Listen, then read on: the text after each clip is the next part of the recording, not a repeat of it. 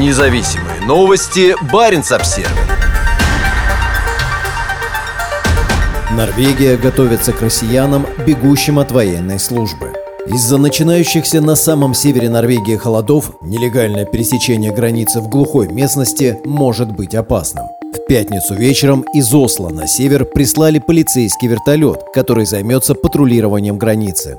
Если Россия закроет границу, мы должны быть готовы к тому, что люди попытаются пересечь границу на местности. Это незаконно, но мы также учитываем человеческий аспект, здоровье и безопасность людей, заявил начальник штаба полиции Финмарка Тарье Сирма-Телефсен. Полиция впервые получила вертолет для наблюдения на норвежско-российской границе. Оснащенный современными датчиками, в частности инфракрасной камерой, вертолет будет следить за обстановкой вдоль границы, простирающейся от Финляндии на юге до побережья Баренцевого моря на севере. Приближаются морозы, и мы можем столкнуться с тем, что люди, не привыкшие к пребыванию на природе на севере, пойдут на риск, с которым не смогут справиться, сказал Сирма-Телефсен. Он подчеркнул, что меры реагирования со стороны норвежских пограничных властей определяются именно тем, что происходит на российской стороне границы. Границы. С момента объявления диктатором Владимиром Путиным о мобилизации двадцать первого сентября границу в пункте пропуска Стурсгук на дороге между Мурманском и Киркинесом пересекли уже сотни мужчин призывного возраста. По словам многих из тех, с кем говорил Баренц-Обсервер, есть большой страх того, что выезд из России объявят незаконным, а пути выезда закроют. Если это произойдет, вероятность того, что люди начнут уходить в Норвегию через глухие места, значительно вырастет. В ночь с четверга на пятницу Финляндия частично закрыла въезд для россиян с туристической шенгенской визой. Две недели назад свои границы для российских туристов закрыли Эстония, Латвия, Литва и Польша.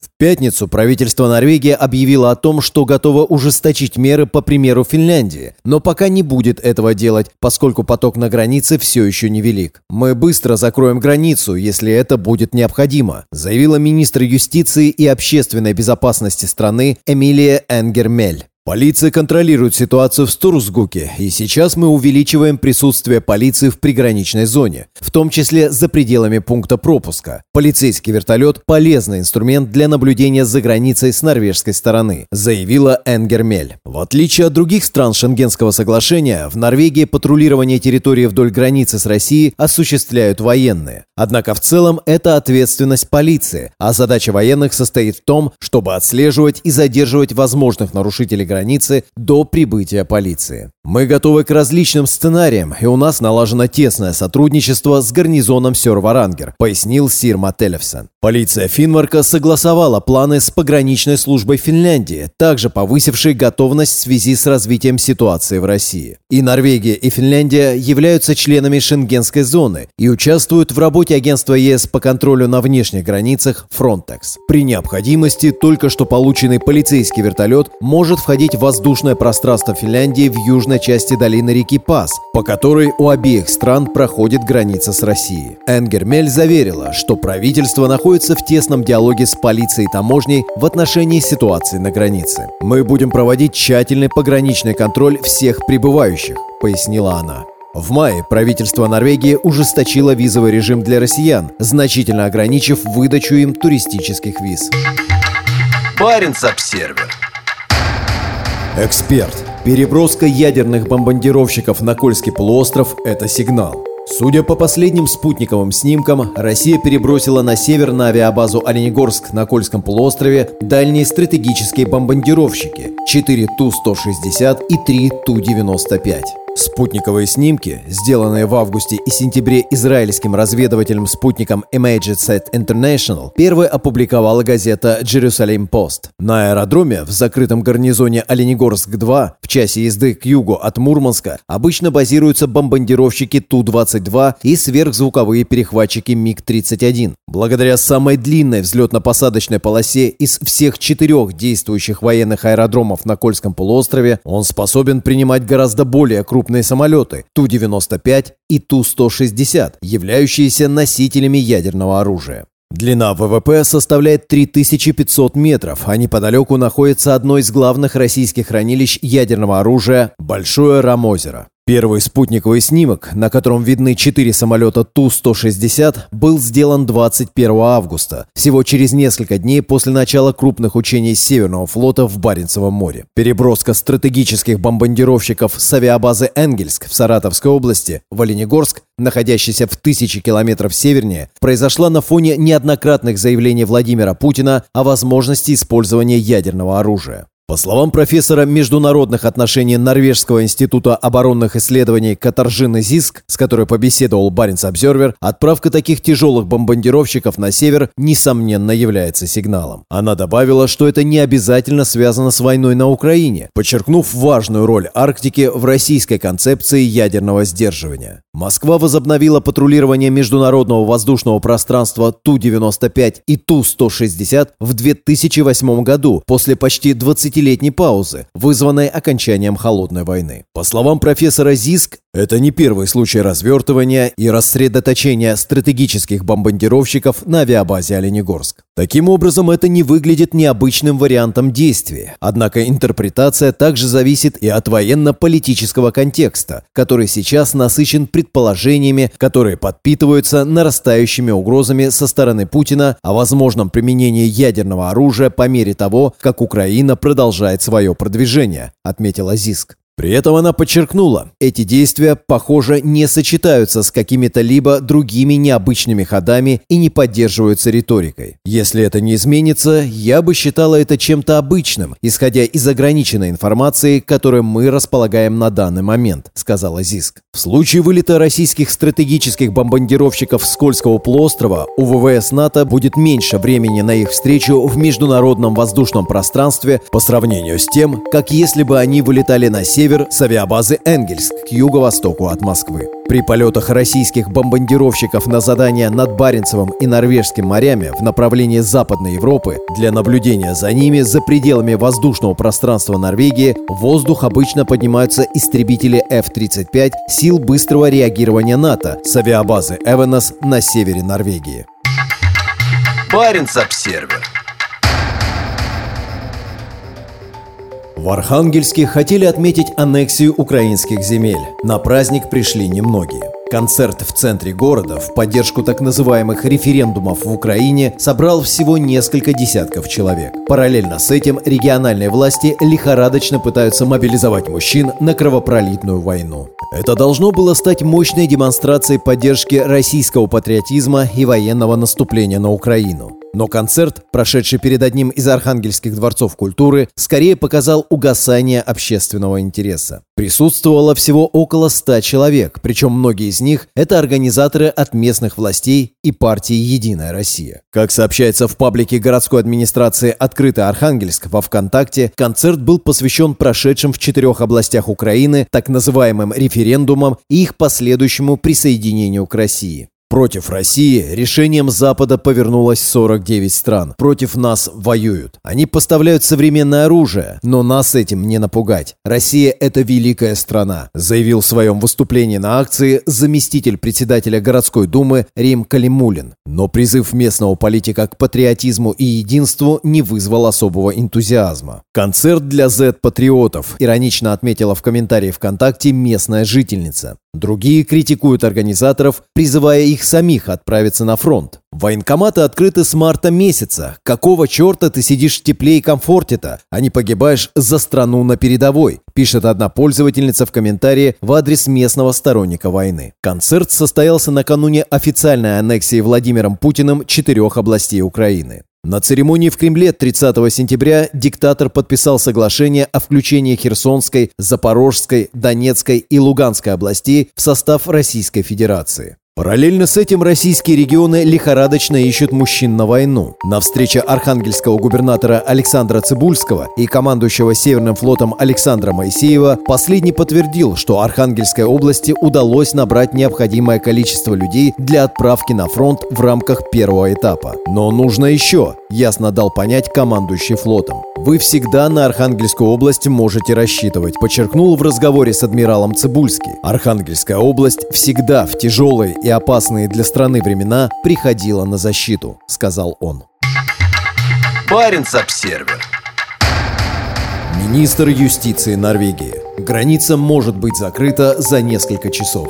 Норвежская полиция и пограничники очень внимательно отслеживают все перемещения со стороны России и готовы принять меры в случае необходимости. Норвегия может быстро присоединиться к европейским соседям и ограничить россиянам въезд в страну, если это будет сочтено необходимым. Граница может быть закрыта через несколько часов после уведомления, заявила министр юстиции Эмилия Энгер Мель в воскресенье после участия в патрулировании на полицейском вертолете, окрашенного осенними красками отдаленного участка границы. После участия в патрулировании на полицейском вертолете, окрашенного осенними красками отдаленного участка границы. Пока на территорию Норвегии из России после эскалации военных действий на территории Украины в начале две тысячи двадцать второго года нелегально попали только четыре человека, один в июне и трое в августе. Инциденты произошли в горном районе Ярфьорд, куда министр вместе с представителями местной полиции, отвечающей за охрану границы, отправились на патрульном вертолете. Специальный полицейский вертолет прибыл на север из Осло в пятницу и останется здесь столько, сколько потребуется. Полиция опасается, что на фоне слухов о том, что Россия вскоре может закрыть выезд мужчинам призывного возраста, бегущие от путинской мобилизации в отчаянии начнут пересекать границу за пределами пункта пропуска. С момента объявления мобилизации двадцать первого сентября в Норвегию через границу на севере въехало около двух тысяч молодых людей с действующей туристической шенгенской визой. При этом министр отметила, что цифры не очень высоки. Через другие пункты пропуска, например, на границах с Грузией и Казахстаном, куда разрешен безвизовый въезд, за последние двенадцать дней выехало более двухсот тысяч россиян. Относительно низкие цифры являются причиной того, почему Норвегия пока решила не закрывать границу для обладателей. обладателей туристических виз, как это недавно сделали Финляндия, страны Балтии и Польша.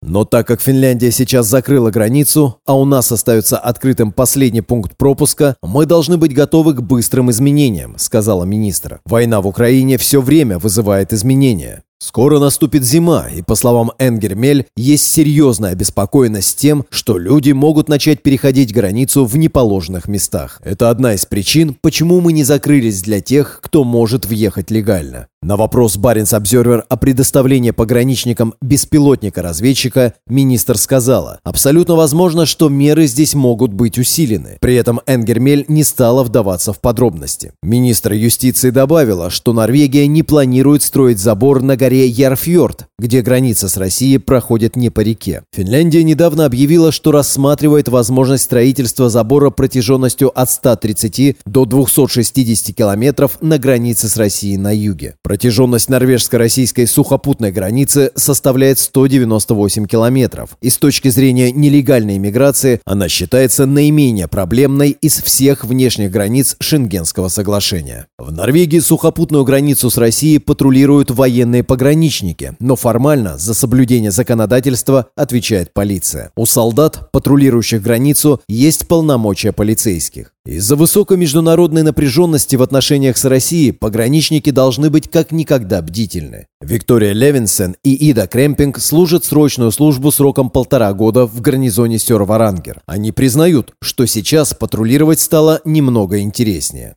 «Мы должны быть готовы находить людей, нелегально пересекающих границу», — сказала Кремпинг. «Обычно она патрулирует границу в качестве кинолога и должна быть готова к вызову в любое время суток и летом, и зимой». Гарнизон Сёр-Варангер в районе Киркенеса является частью армии и состоит из учебной роты, роты обеспечения и пограничной роты. Он также усилен диверсионно-разведывательной ротой, которая специализируется на защите от вторжения и призвана обеспечивать суверенитет Норвегии. Эта граница также является самой северной сухопутной границей НАТО, по другую сторону которой находится напичканный вооружениями Кольский полуостров, где базируются российские стратегические атомные подводные лодки. «Служба здесь, на севере, приносит большое удовлетворение», — сказала Виктория Левинсен. «Она с нетерпением ждет скорого прихода зимы. В темноте патрулировать будет сложнее, но при этом будет легче обнаруживать следы на снегу», — сказала она.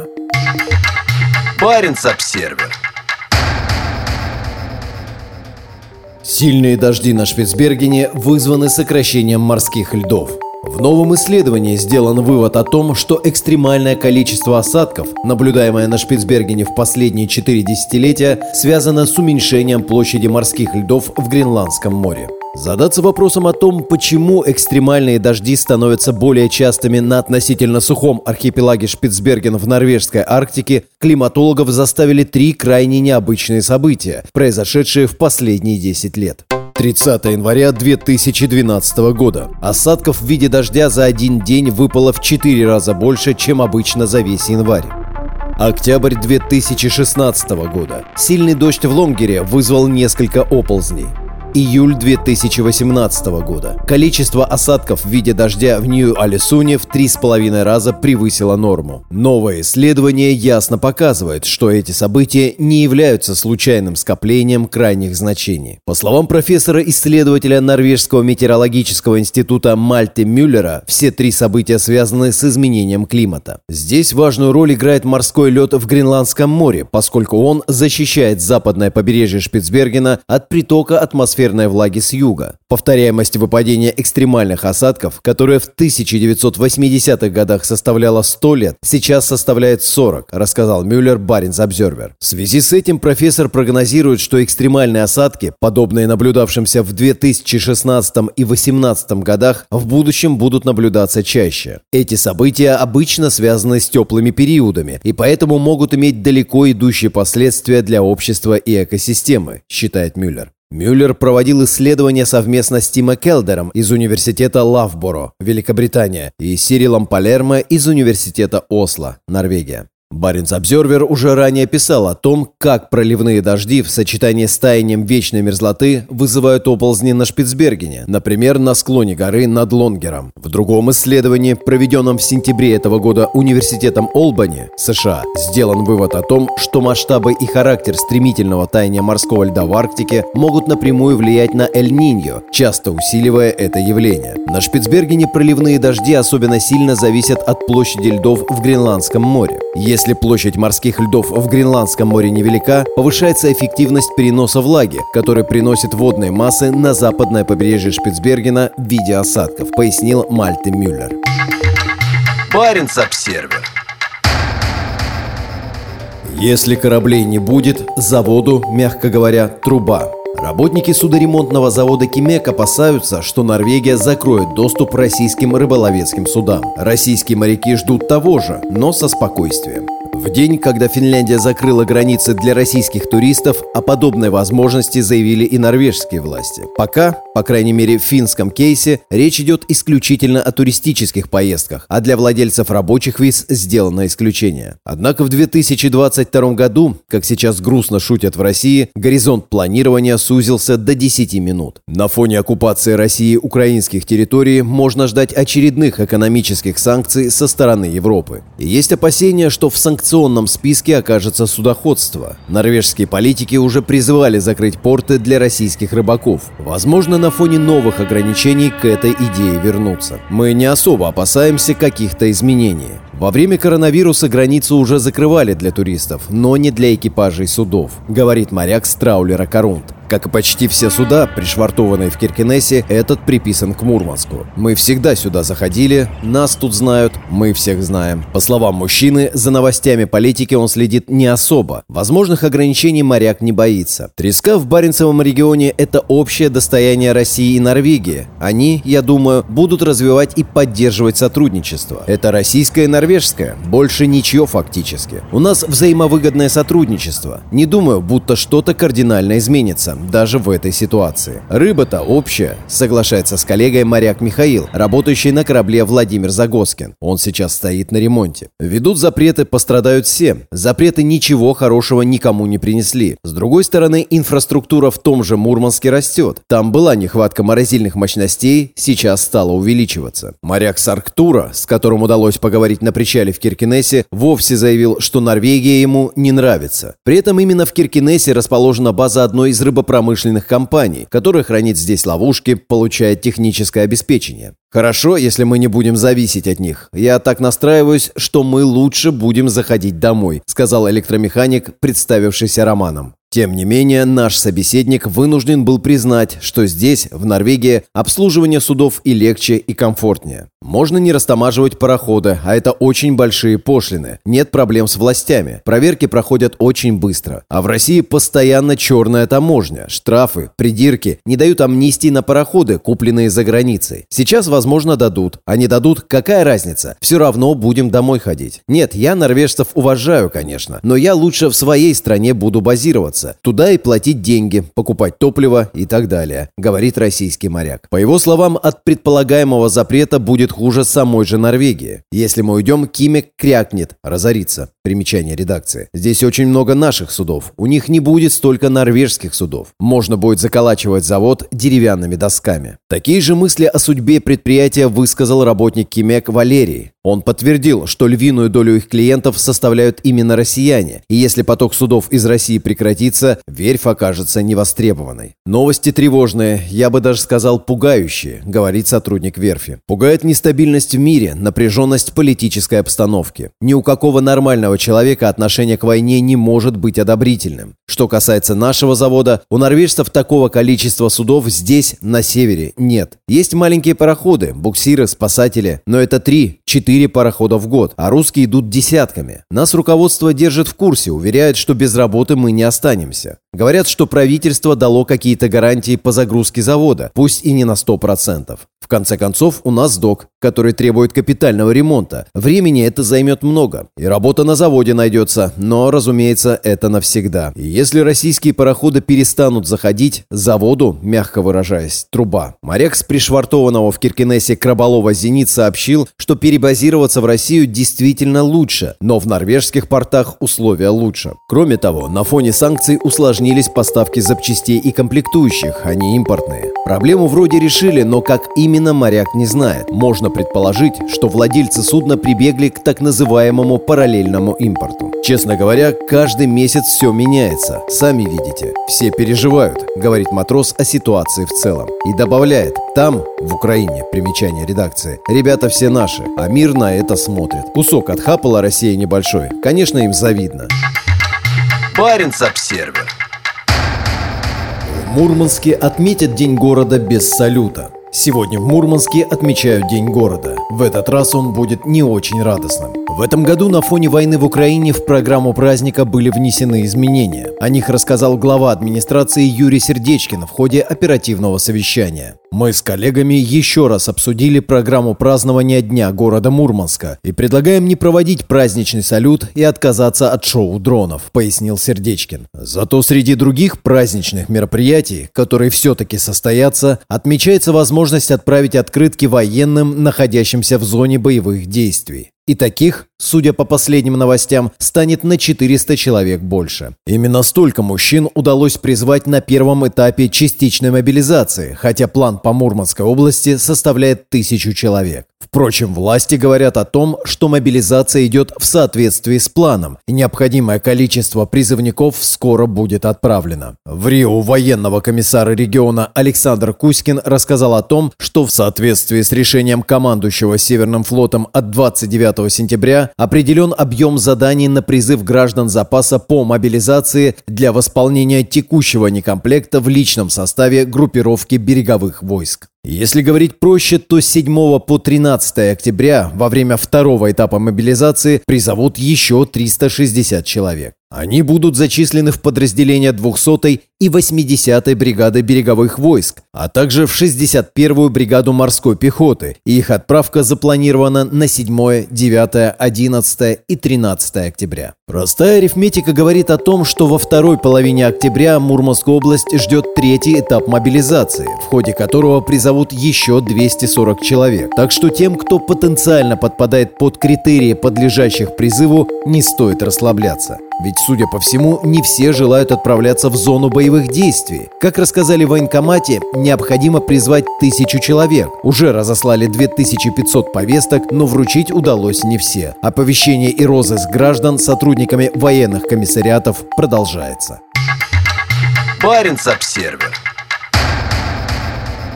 Платформа «Северный полюс» начала дрейф во льдах в сторону Гренландского моря. Новая арктическая исследовательская станция пришвартовалась к ледовому полю площадью сорок два квадратных километра в отдаленном районе Арктики и теперь дрейфует на запад вместе со льдами. Уникальное российское судно, которое его конструкторы называют платформой, утром второго октября пришвартовалось к льдине в районе к северу от Новосибирских островов. После этого на морской лед было выгружено различное оборудование, транспорт и техника, а ученые развернули первые полевые лаборатории. Как сообщает Российский арктический и антарктический научно-исследовательский институт, первые полученные данные уже переданы на материк.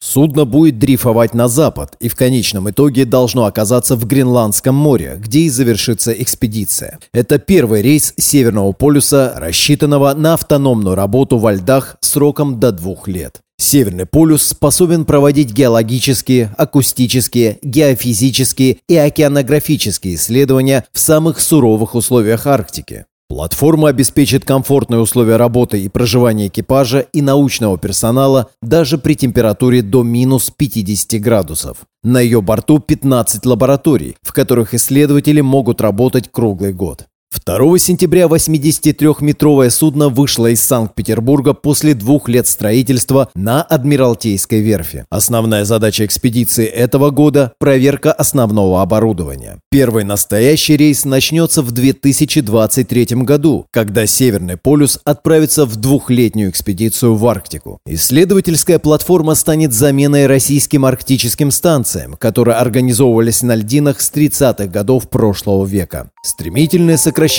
льдов в Арктике стало осложнять проведение экспедиции, и последняя настоящая ледовая станция «Северный полюс-сорок» была организована зимой две тысячи двенадцатого года. Хотя судно построено для научных целей, в конечном итоге оно может быть использовано и российскими военными. В новой морской доктрине страны особое внимание уделяется использованию гражданских судов и инфраструктуры в военных целях. Это могут быть не только траулеры и ледоколы, но и Северный полюс.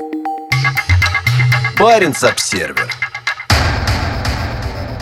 В Лапландии изучают потребности в широтной железной дороге. От новой железной дороги, пересекающей Лапландию с востока на запад, с возможным выходом на север Швеции и норвежский порт Нарвик, могут выиграть туризм, горнодобывающая промышленность и лесное хозяйство. В ходе исследования, инициированного региональным советом Лапландии, будут определены предварительные варианты маршрутов и их воздействия. Также состоятся общественные слушания, а первые встречи с местными жителями пройдут уже в ноябре этого года. Региональный совет Лапландии проводит исследования в сотрудничестве с Финским агентством транспортной инфраструктуры, Лапландским центром экономического развития, силами обороны Финляндии и муниципалитетами, находящимися в зоне воздействия потенциальной железной дороги. На первом этапе предполагается построить железную дорогу от огромных районов добычи меди к северу от Саданкюля до Кителя и далее на запад до Юляса. Кителя и Юляс – два главных горнолыжных курорта севера Финляндии. Исследование также будет включать анализ удлиненного варианта новой железной дороги от Кемиярви до Колари, сообщается в пресс-релизе регионального совета Лапландии. Сегодня Кемиярви и Колари являются конечными станциями двух ведущих на север Финляндии железных дорог, и соединение между ними закольцует самый северный участок железнодорожной сети страны. В Колари есть планы повторного открытия железного рудника Ханукайнен.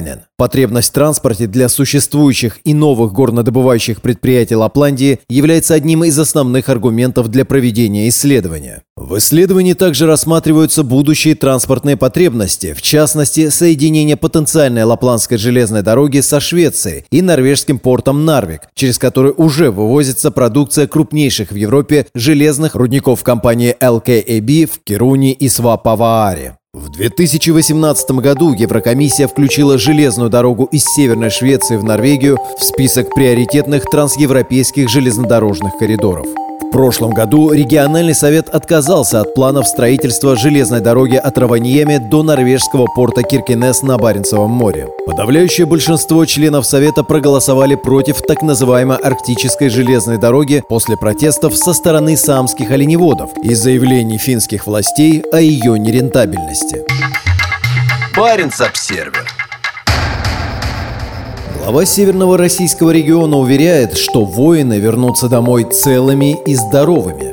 Губернатор Архангельской области Александр Цыбульский утверждает, что социальные сети дают несправедливую и негативную картину ситуации на фронте. В эти выходные глава региона посетил учебную часть под Санкт-Петербургом, где архангелогородцы готовятся к боям в Украине. В своем телеграм-канале губернатор разместил несколько видеороликов, в которых он общается с солдатами и офицерами, а также посещает армейскую столовую, казармы и полигоны. Солдаты на кадрах выглядят счастливыми и довольными, а вокруг чисто и прибрано. По словам Цыбульского, мобилизованные из его региона получат достаточно необходимой экипировки для боевых действий. И областные власти готовы предоставить еще, если потребуется, подчеркнул он на встрече с солдатами. Приближается холодное время года, и Цыбульский подчеркнул, что областное правительство заказало много теплых носков, перчаток, ботинок, одеял и спальных мешков. «Мы вам дадим телефон, который организовываем там, у нас, в области», – сказал он бойцам. «Не стесняйтесь говорить, что нужно». По словам Цыбульского, в социальных сетях ситуацию часто освещают слишком негативно. «Все ваши очень переживают», – пояснил он. «А слухов сейчас полно. Практически здесь, говорят, в обуви на земле спят», – добавил он.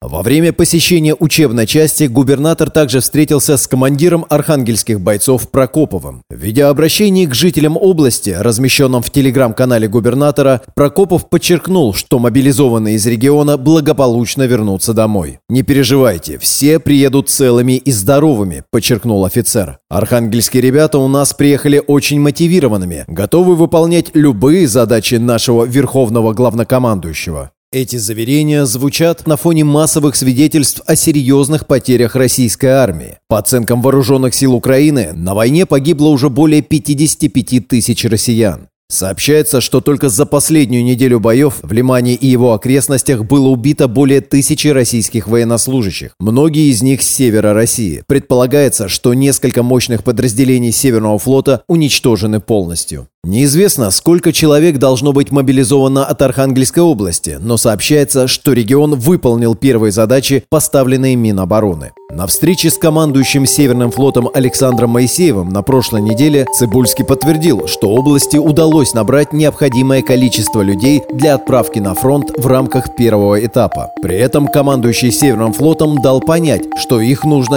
еще больше. «Вы всегда на Архангельскую область можете рассчитывать», подчеркнул в разговоре с адмиралом Цыбульский. «Архангельская область всегда в тяжелые и опасные для страны времена приходила на защиту», сказал он. Баренц-Обсервер. Тихая, спокойная, непрестанная, медленная деградация. Российских мужчин мобилизуют на войну с Украиной, а те, кто этого не хотят, бегут из страны. Баренц-Обсервер попытался понять, как эти процессы скажутся на экономике России. И, судя по мнению специалистов, последствия будут катастрофические.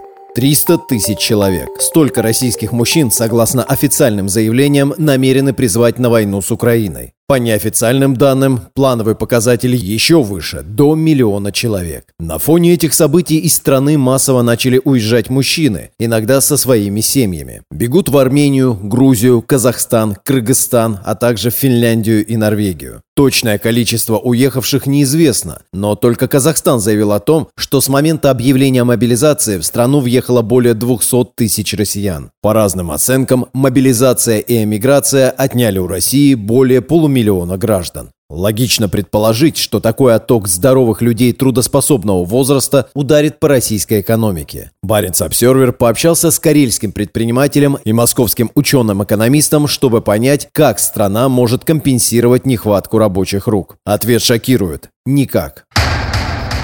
Пытаемся уворачиваться. Карельский предприниматель Вадим Маркелов владеет заводом по производству спортивного оборудования эм би Barbell. Его продукция продается по всему миру. Хотя Маркелов имеет правительственные награды, в две тысячи восемнадцатом году ему присвоили звание почетного гражданина Карелии, он неоднократно критиковал чиновников и органы власти за то, что они мешают работать бизнесменам. Очередной удар от российского государства он получил двадцать первого сентября, когда Владимир Путин объявил частичную мобилизацию. На предприятие Вадима Маркелова пришли повестки. Сегодня основная задача руководителя предприятия – не допустить обвала там, где есть узкие специалисты. У нас, например, есть литейный цех, там очень много узкоспециализированных профессий. В частности, футировщик, который обеспечивает работоспособность печей. У нас их три, и одного призвали. Если бы призвали всех троих, обвалилось бы все литейное производство. Следом встали бы обрабатывающие цеха, затем подготовительные, вулканизационные и так далее, вплоть до отгрузки. То есть работа встала бы, хотя, казалось бы, выдернули лишь несколько человек. Вадим Маркелов объясняет, некоторых специалистов нужно готовить годами. Потеря одного человека не критична, но если забрать нескольких, сразу все. Замену им так просто не найдешь. Я знаю, что похожий специалист есть в полутора тысячах километров от Петрозаводска, однако у него уже есть работа, его так просто не переманишь. Предприниматель полагает, что государство не просчитало последствия мобилизации для бизнеса и экономики. Смотрите, у предприятия есть контракт. В нем прописаны штрафные санкции. Под выполнение контрактов часто берутся кредиты, а под них закладывается имущество. И вот предприятие лишается узких специалистов, лишается возможности выполнить контракт, платить штраф, не выплачивает кредит и у него забирают имущество. Это чистый форс-мажор, но про него нигде не говорится. Предприятия просто могут уничтожать. Массово, считает Вадим Маркелов. Еще одна сложность связана с требованием сохранять за мобилизованными рабочие места. места. Это не работает в малом и среднем бизнесе. Ты берешь другого человека и тратишь время на его подготовку. Все это время платишь ему зарплату, а он ничего толком не производит. И теперь нам говорят, давайте нового возьмем, а старого потом вернем. Бизнесмен говорит, что спорить с государством и объяснять последствия происходящего невозможно. Сейчас мы просто пытаемся уворачиваться от тяжелых ударов. Против тебя тяжеловес, и пока ты будешь доказывать свою позицию, ты умрешь. Надо уворачиваться. Предприниматель говорит, что примерно треть его работников не против отправиться на войну. Однако примерно столько же воевать, наоборот, не хотят. И при этом они тоже могут попасть под мобилизацию. Остальные со своей позицией еще не определились.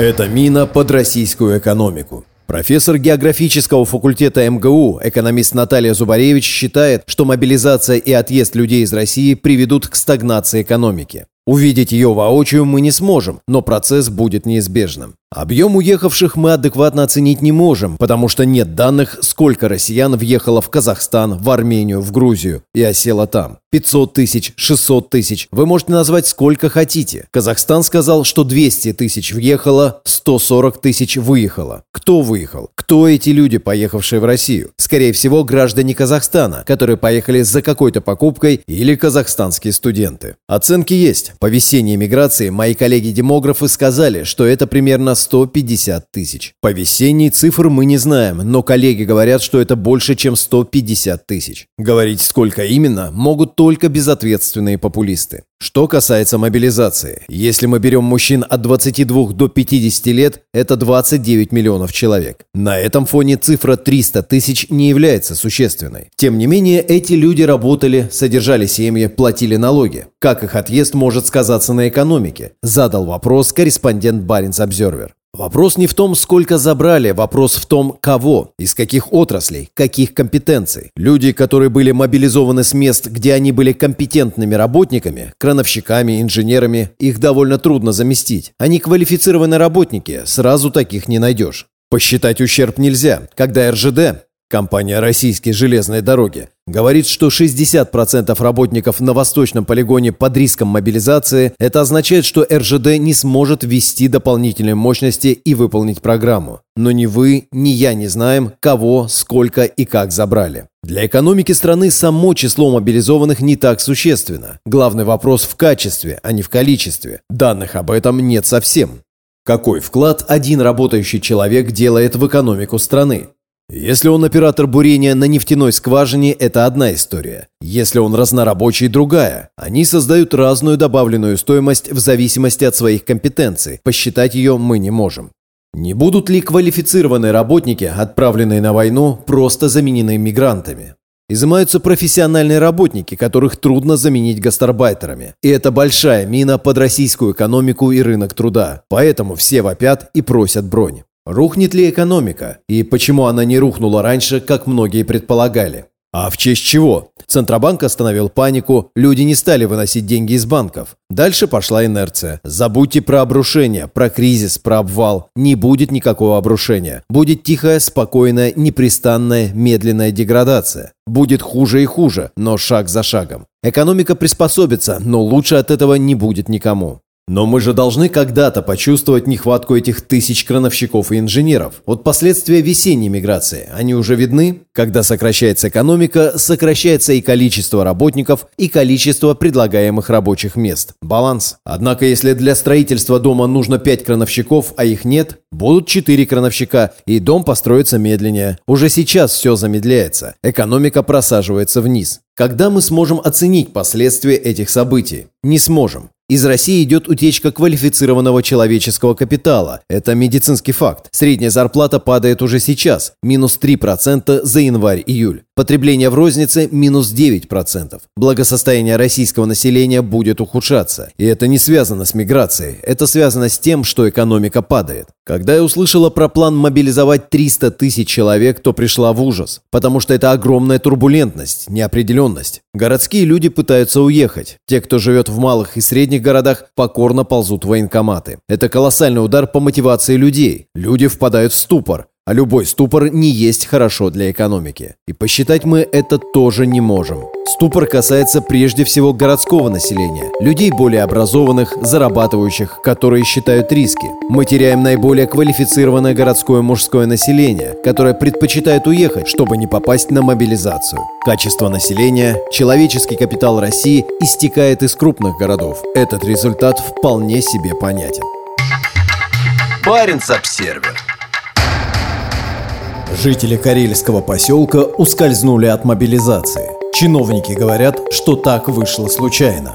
Жителям вепского села Шелтозеро в Карелии не смогли вручить повестки от военкомата, потому что все мужчины ушли в лес за ягодами. Об этом еще двадцать седьмого сентября сообщил телеграм-канал From Caleria with Freedom. Информация разлетелась по российскому сегменту интернета и вызвала множество шуток. Однако районные чиновники утверждают, что все было совсем не так. Как сообщил источник в поселковой администрации, почти все мужчины работают в расположенном неподалеку селе Рыбрека. Они ездят туда каждый будний день. Никто в лес никуда не уходил. Все нормально гуляют по селу. Никого не мобилизовали, потому что все мужчины работают в соседнем селе. Никто за ними не приходил. Просто обзванивали людей по телефону, а они на работе. Кто за повесткой пойдет? Никто не пойдет за повесткой в рабочее время, утверждает собеседник нашего издания. Так что никто не прячется, не скрывается, в лесу не сидит. Чиновник заявил, что многочисленные публикации основаны на слухах, а сам он об исходе односельчан узнал от родственников. Ранее, однако, телеграм-канал «База» сообщал, также со ссылкой на местную администрацию, что осенью жители действительно уходят по ягоды, а живут они в это время в охотничьих домиках или заброшенных деревнях. Один из районных депутатов подтвердил, что сбор грибов – традиционный промысел для населения, особенно для безработных. Однако он сомневается, что мужчины пережидают мобилизацию в заброшенных деревнях и охотничьих домиках. Как заявил другой наш источник, мобилизация в Шелтозере действительно сорвана, но исключительно из-за организационных моментов. В село поступило несколько повесток, которые даже удалось передать местным мужчинам. Однако в военкомат те не явились. Они почему-то вышли в отпуска. Совпало это так или другая причина, говорить сложно, сказал наш собеседник. В соседнем селе Рыбрека мобилизация прошла успешнее. Местные жители работают на местных же предприятиях. Там призвали четверых. Еще семерых отправили на войну с Украиной из вепского села Шокша. Глава Карелии четвёртого октября заявил, что региональный план по первому этапу мобилизации выполнен, но сколько именно жителей республики призвано, не сообщил. Баренц-Обсервер. Теперь мы можем писать и говорить свободно. Денис, Георгий и Анастасия – новые члены команды «Баренц-Обсервер». Трое опытных репортеров уехали из России и Украины и теперь продолжают заниматься независимой журналистикой в норвежском Киркинессе. Денис Загорий из Мурманска и Георгий Чентемиров из Петрозаводска уехали из России в конце сентября, чтобы начать новую жизнь в качестве независимых журналистов в маленьком норвежском приграничном городке. Они покинули свою страну из-за того, что репрессии против свободных и независимых голосов достигли беспрецедентного уровня. Обоим также грозила мобилизация на войну в Украине. Денис и Георгий – опытные журналисты с многолетним стажем работы на радио, телевидении и в газетах. Теперь мы можем писать и говорить свободно, а также производить информацию о реальной ситуации в России, Норвегии и мире, говорит Денис. За его плечами работа на мурманских радиостанциях, телевидении и других СМИ. Последние несколько лет он также занимался подкастами «Баренц-Обсервер». Георгий работал в газете в Петрозаводске, а также возглавлял Союз журналистов Карелии, единственную в России журналистскую организацию, открыто выступившую против цензуры. «Независимые журналисты в России находятся в большой опасности», – говорит он, подчеркивая, что оставшиеся в стране поступают очень смело. «Сегодня у российских журналистов очень жесткие условия работы. Они постоянно борются с цензурой, а также с самоцензурой», – поясняет он. Благодаря Денису и Георгию «Баренц-Обсервер» сможет делать гораздо больше материалов. В основном они будут заниматься русскоязычной версией издания. Здесь мы можем свободно писать о реальных событиях и о том, что считаем необходимым освещать, говорит Георгий. «Баренц-Обсервер» также начал сотрудничать с опытной украинской журналисткой Анастасией Харьковой из Харькова. Прожив несколько недель на станции метро из-за интенсивных российских обстрелов города, в апреле она уехала в Норвегию. Анастасия будет работать в «Баренц-Обсервер» неполный рабочий день, а финансирует ее рабочее место местный муниципалитет Сёр-Варангер. Трудоустройство Дениса и Георгия финансируется различными фондами. С приходом новых журналистов новостная команда «Баренц-Обсервер» увеличилась более чем вдвое. «Мы очень рады, что можем работать с Денисом, Георгием и Анастасией, и уверены, что они расширят наши возможности по производству новостей», говорит издатель Атле Столлесен. «Они значительно усиливают нашу способность доносить до аудитории в России и других странах надежные, независимые и основанные на фактах новости и информацию», подчеркивает он. «Баренц-Обсервер» – единственное в Норвегии средство массовой информации, выходящее на английском и русском языках. По словам Столлесена, Киркинес – подходящее место для российской журналистики в изгнании, и он надеется, что в будущем компания сможет принять на работу и других коллег. Журналисты, которые вынуждены уезжать из России, отлично знают и понимают ситуацию в стране и могут помочь пролить свет на события как для российской, так и для международной аудитории, сказал он. «Баренц-Обсервер».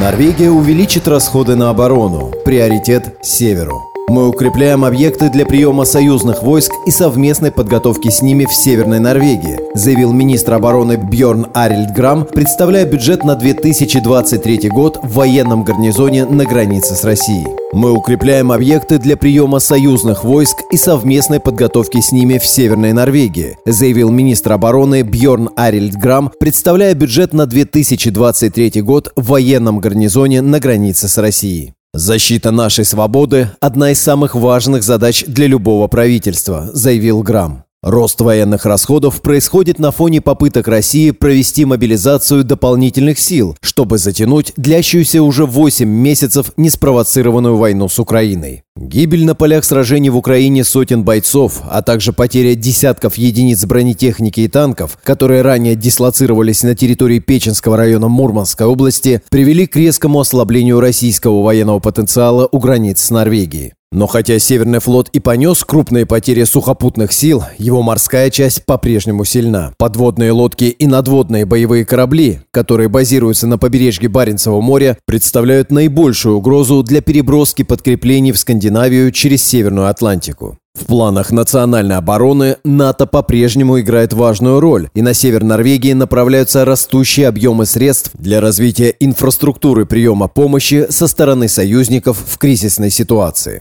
В проекте военного бюджета правительство заявляет о приоритете обеспечения вооруженных сил страны достаточными ресурсами для взаимодействия с союзниками в северных районах. Норвегия хочет координировать действия союзников на севере. Предлагаемые расходы на оборону составят семьдесят пять целых восемь десятых миллиарда крон, на шесть целых восемь десятых миллиарда больше по сравнению с уточненным бюджетом на этот год. Это рост примерно на девять целых восемь десятых процента без учета инфляции. один целых два десятых миллиарда будет направлено на расширение возможностей для размещения военнослужащих и военных объектов в самом северном регионе Норвегии, губернии Трумс и Финмарк. Еще три целых восемь десятых миллиарда предназначены бронетанковому батальону в самом северном военном гарнизоне страны Парсангер-Моэне. Для размещения военных в Хёйбуктмоэне, Парсангере и Бардуфосе будут построены новые казармы. Национальная гвардия, на этой неделе направившая сотни бойцов для защиты нефтегазовых объектов на территории страны, получит финансирование на увеличение штатной численности на пятьсот человек, с тридцати семи тысяч до тридцати семи тысяч пятисот человек, которые могут быть мобилизованы в короткие сроки. Представляя в Киркенесе в четверг военный бюджет на две тысячи двадцать третий год, министр обороны подчеркнул важность усиления ситуационной осведомленности на севере. Разведывательная служба Норвегии получит дополнительные девяносто миллионов крон для наблюдения на севере.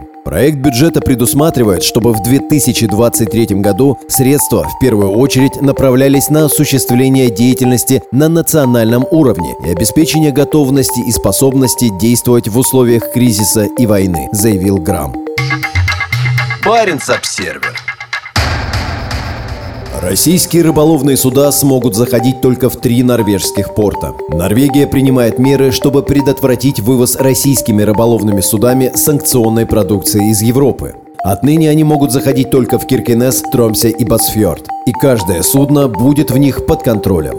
Серьезные события последнего времени, связанные с неприемлемой российской аннексией территории Украины, атаками на газопроводы в Балтийском море и возросшей активностью беспилотных летательных аппаратов, означают, что правительство еще больше усилило готовность, заявила в четверг днем на пресс-конференции в Осло министр иностранных дел страны Аникен Хьюитфельд. «Мы внимательно следили за российской активностью в норвежских водах и портах», отметила министр. По ее словам, закрытие направлено на то, чтобы избежать нелегального транзита товаров через Норвегию в Россию. «У нас есть информация, указывающая на необходимость усиления контроля российских рыболовных судов», сказала Хьюитфельд, добавив, «Россия более непредсказуема и ищет новые способы избежать режима санкций». Киркенес, Ботсфьорд и Тромсе – три основных порта, обслуживающих сегодня российские рыболовные суда. По словам министра иностранных дел, разрешение заходить только в эти три места позволит усилить контроль над всеми российскими судами. «Я попросила полицию тесно сотрудничать с норвежской таможней. Полиция расширит свое присутствие и патрулирование в соответствующих портах», заявила на той же пресс-конференции министр юстиции и чрезвычайных ситуаций Эмилия Энгер Мель. По ее словам, правительство уже предоставило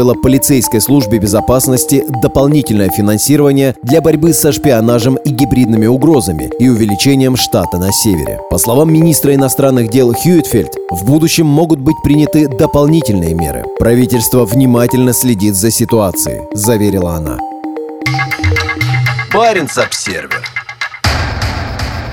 Православные священники из Североморска проявляли интерес к системе водоснабжения Киркенеса. Несмотря на побратимские отношения между городами, мэру Киркенеса пришлось положить конец попыткам представителей Русской Православной Церкви узнать больше о питьевом водоснабжении города. Первый договор о дружбе и сотрудничестве между Киркенесом и Североморском был подписан в тысяча девятьсот восемьдесят восьмом году. Сегодня в муниципалитете никто не помнит, кто выступил с инициативой и почему идею породниться с городом на севере России, где находится штаб несущего ядерное оружие мощного Северного флота, посчитали хорошей. Североморск стал одним из первых мест за пределами Москвы, которое в начале двухтысячного года посетил исполнявший тогда обязанности президента Владимир Путин. Позже он много раз приезжал в город для наблюдения за различными военно-морскими учениями. В апреле две тысячи шестнадцатого года договор о дружбе был продлен. Среди прочего, в него добавили пункт о сотрудничестве в сфере коммунального хозяйства. Тогда Североморск посетила делегация из Киркенеса. В ней было четыре человека. Мэр Руне Рафаэльсен, глава администрации муниципалитета Нина Бордэ Овергорд, советник по международной деятельности Елизавета Степанова и член городского совета Роберт Несья. Тогда вопрос водоснабжения и был поднят в первый раз. Спустя несколько лет, в две тысячи девятнадцатом году, в Киркенес приехала делегация православных священнослужителей из Североморска. Они хотели познакомиться и узнать больше о системе питьевого водоснабжения приграничного норвежского города. Главный водозабор находится примерно в десяти километрах к югу от города. Насосная станция и водопроводы расположены в районе гавани. Гости из Североморска захотели их увидеть. «Помню, что посещение объекта водоснабжения в гавани запретили», рассказывая сегодня Баренц-Обсервер Руне Рафаэльсен. «По-моему, это произошло в диалоге с полицией», — вспоминает он. «В полиции подтвердили эту информацию. Меня проинформировали об этом, и я просто спросила, разумно ли это», рассказывает начальник полиции Финмарка Эллен Катрина Хетта. По ее словам, тогда мэр принял решение отменить выезд на объект. Конечно, полицию всегда интересуют вопросы защиты критически важной инфраструктуры, такой как главный водопровод, подчеркивает Хетта. Директор по стратегическим коммуникациям Норвежского оборонного университетского колледжа подполковник Гейр Хоген Карлсен является экспертом по гибридным операциям. Критически важная инфраструктура, как правило, находится в опасности. Это то, о чем норвежские власти давно предупреждали, сказал Карлсен. При этом он считает, что оценку этому конкретному случаю системы водоснабжения в Киркенесе должны давать компетентные органы, муниципалитет и власти региона. Оценки рисков необходимо пересмотреть в свете новой ситуации в сфере безопасности, считает Хоген Карлсен. Соглашение о сотрудничестве, предусматривающее взаимодействие в сфере коммунального хозяйства между российским военным городом Североморск и небольшим норвежским приграничным Киркенесом, было подписано через два года после российского вторжения в Украину и незаконной аннексии Крыма. После жестокого нападения Москвы на Украину в феврале этого года член муниципального совета Киркенеса Бреда Сеттер неоднократно предлагал официально расторгнуть договор о сотрудничестве с Североморском. Его предложения были отклонены другими членами Совета. Северный флот отправил на войну с Украиной тысячи бойцов, морских пехотинцев, диверсионно-разведывательную группу и моряков на боевых кораблях, развернутых в Черном море. Вскоре после масштабного российского наступления на Украину нынешний мэр Киркенеса Лена Норумбергинг заявила Баренц-Обсервер: «Североморск – это наш муниципалитет-побратим, и я сделаю все, что в моих силах для продолжения сотрудничества между нашими жителями и сохранения нашей дружбы». На вопрос, не считает ли он сейчас, что муниципалитет был слишком наивен и у священнослужителей из Североморска могли быть скрытые намерения при изучении жизненно важной инфраструктуры в Киркенесе, бывший мэр Руне Рафаэльсен ответил, что трудно сказать наверняка. «Я всегда верил в хорошее, никогда не думал об этом в таком ключе, но как знать», — сказал Рафаэльсен.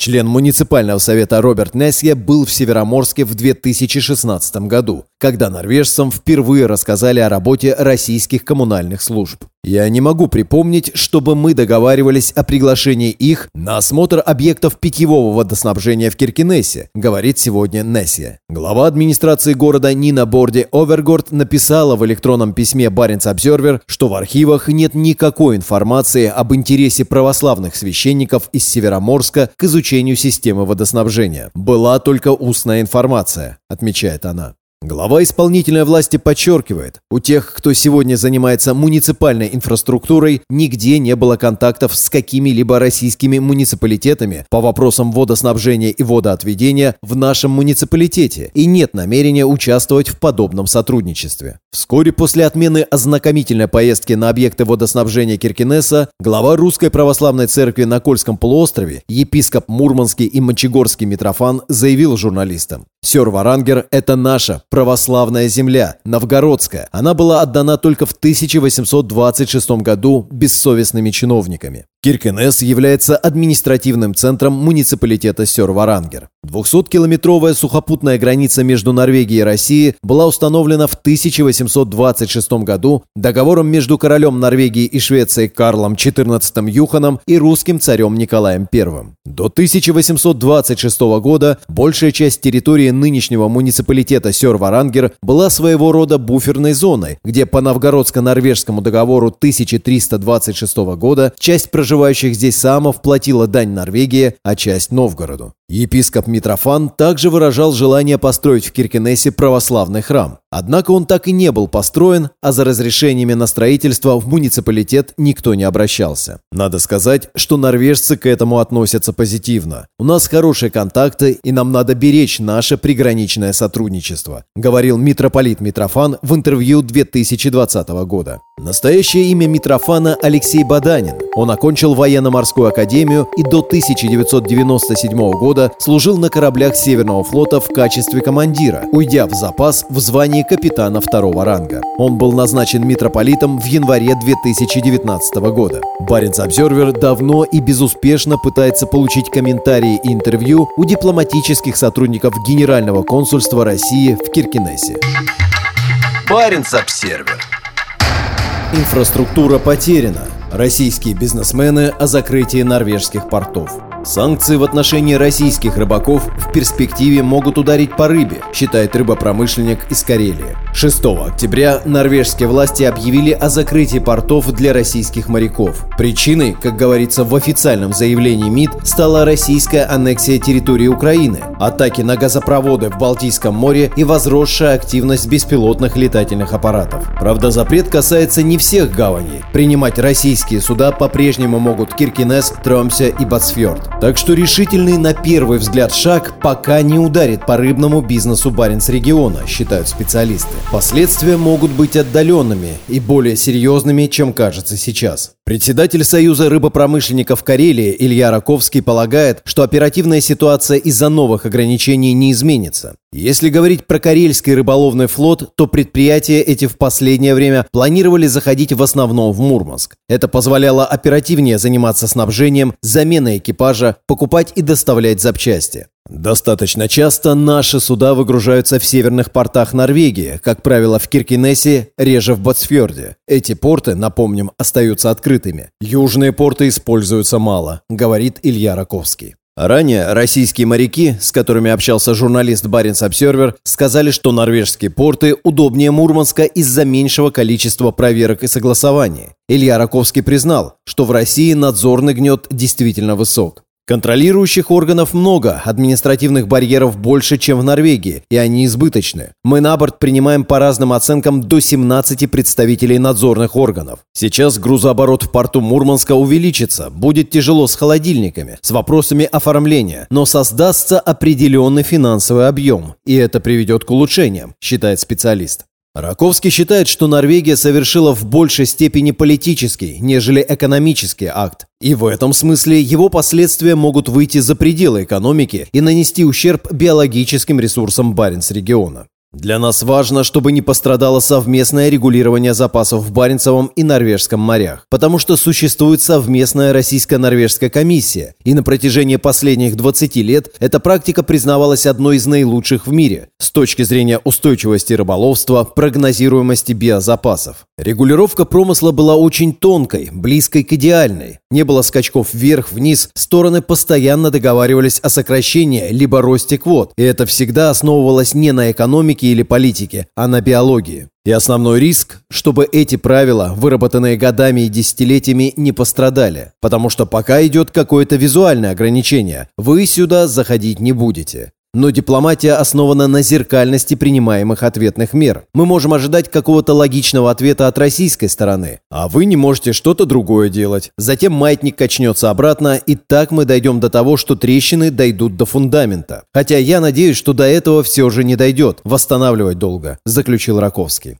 Заместитель директора Нареба Менеджмент Компании Сергей Сенников считает, что комментировать принятое норвежскими властями решение пока невозможно. Необходимо ознакомиться с текстом решения правительства Норвегии, если он будет опубликован, а также понять, как на практике эти ограничения будут применяться. Напомню, что Россия не закрывала свои порты для судов Норвегии. Выполняются условия соглашения о морском судоходстве тысяча девятьсот семьдесят четвёртого года, хотя Норвегия в одностороннем порядке действие соглашения приостановила. Как эти ограничения скажутся на сотрудничестве в области рыболовства в рамках соглашений тысяча девятьсот семьдесят пятого и тысяча девятьсот семьдесят шестого годов, мы комментировать не можем, так как это вопрос больше к властям Норвегии и России. Рыбодобывающие компании России и Норвегии в данном случае не субъекты правоотношений, а объекты данного международного регулирования, пояснил специалист. Уже введенные и еще предполагаемые ограничения коснутся не только рыбопромышленников, но и других предпринимателей, чей бизнес связан с морским промыслом. Работник завода «Кимек» в Киркинессе высказывал опасения, что без российских судов предприятие лишится клиентов. Последствий ждут и на других другой стороне границы. Так, мурманский коммерсант Артур Филипченко занимается пассажирскими перевозками, в том числе доставкой моряков к портам. Теперь эта деятельность под угрозой. Любое резкое изменение инфраструктуры ведет как минимум к экономическим потерям, хотя бы на начальном этапе, для любой из сторон. Незаход российских рыбопромышленников в порты Норвегии предполагает, что убытки будут нести и норвежские предприятия, обслуживающие эти суда. Понятно, что все будут перестраиваться, но, учитывая общемировой кризис, это не совсем вовремя произошло, полагает Филипченко. Филипченко порядка тридцать лет доставляет экипажи в порты за границей. В списке адресов есть в том числе и закрытые накануне норвежские гавани. Все технические средства были куплены именно под такие поездки. Международные автобусы сильно отличаются от городских. Подготовка водителей на такие рейсы также совсем другая. Эти и это направление, скорее всего, я потеряю. Мне придется перестраивать работу предприятия полностью, объясняет предприниматель. Буду переходить на другие автобусы, переобучать людей. Инфраструктура потеряна, и нужно некоторое время на то, чтобы выстроить новую. Артур Филипченко полагает, что в период таких интенсивных изменений следует взять паузу. Если пытаться угадать дальнейшее развитие событий, можно ошибиться. Я всегда верю в лучшее, но готовлюсь к худшему. Я прошел через все кризисы, так что мы уже битые. К сожалению, мы всегда полагаем, что это еще не самое плохое, и все может быть хуже, говорит предприниматель и смеется. Независимые новости. Баренц-Обсервер.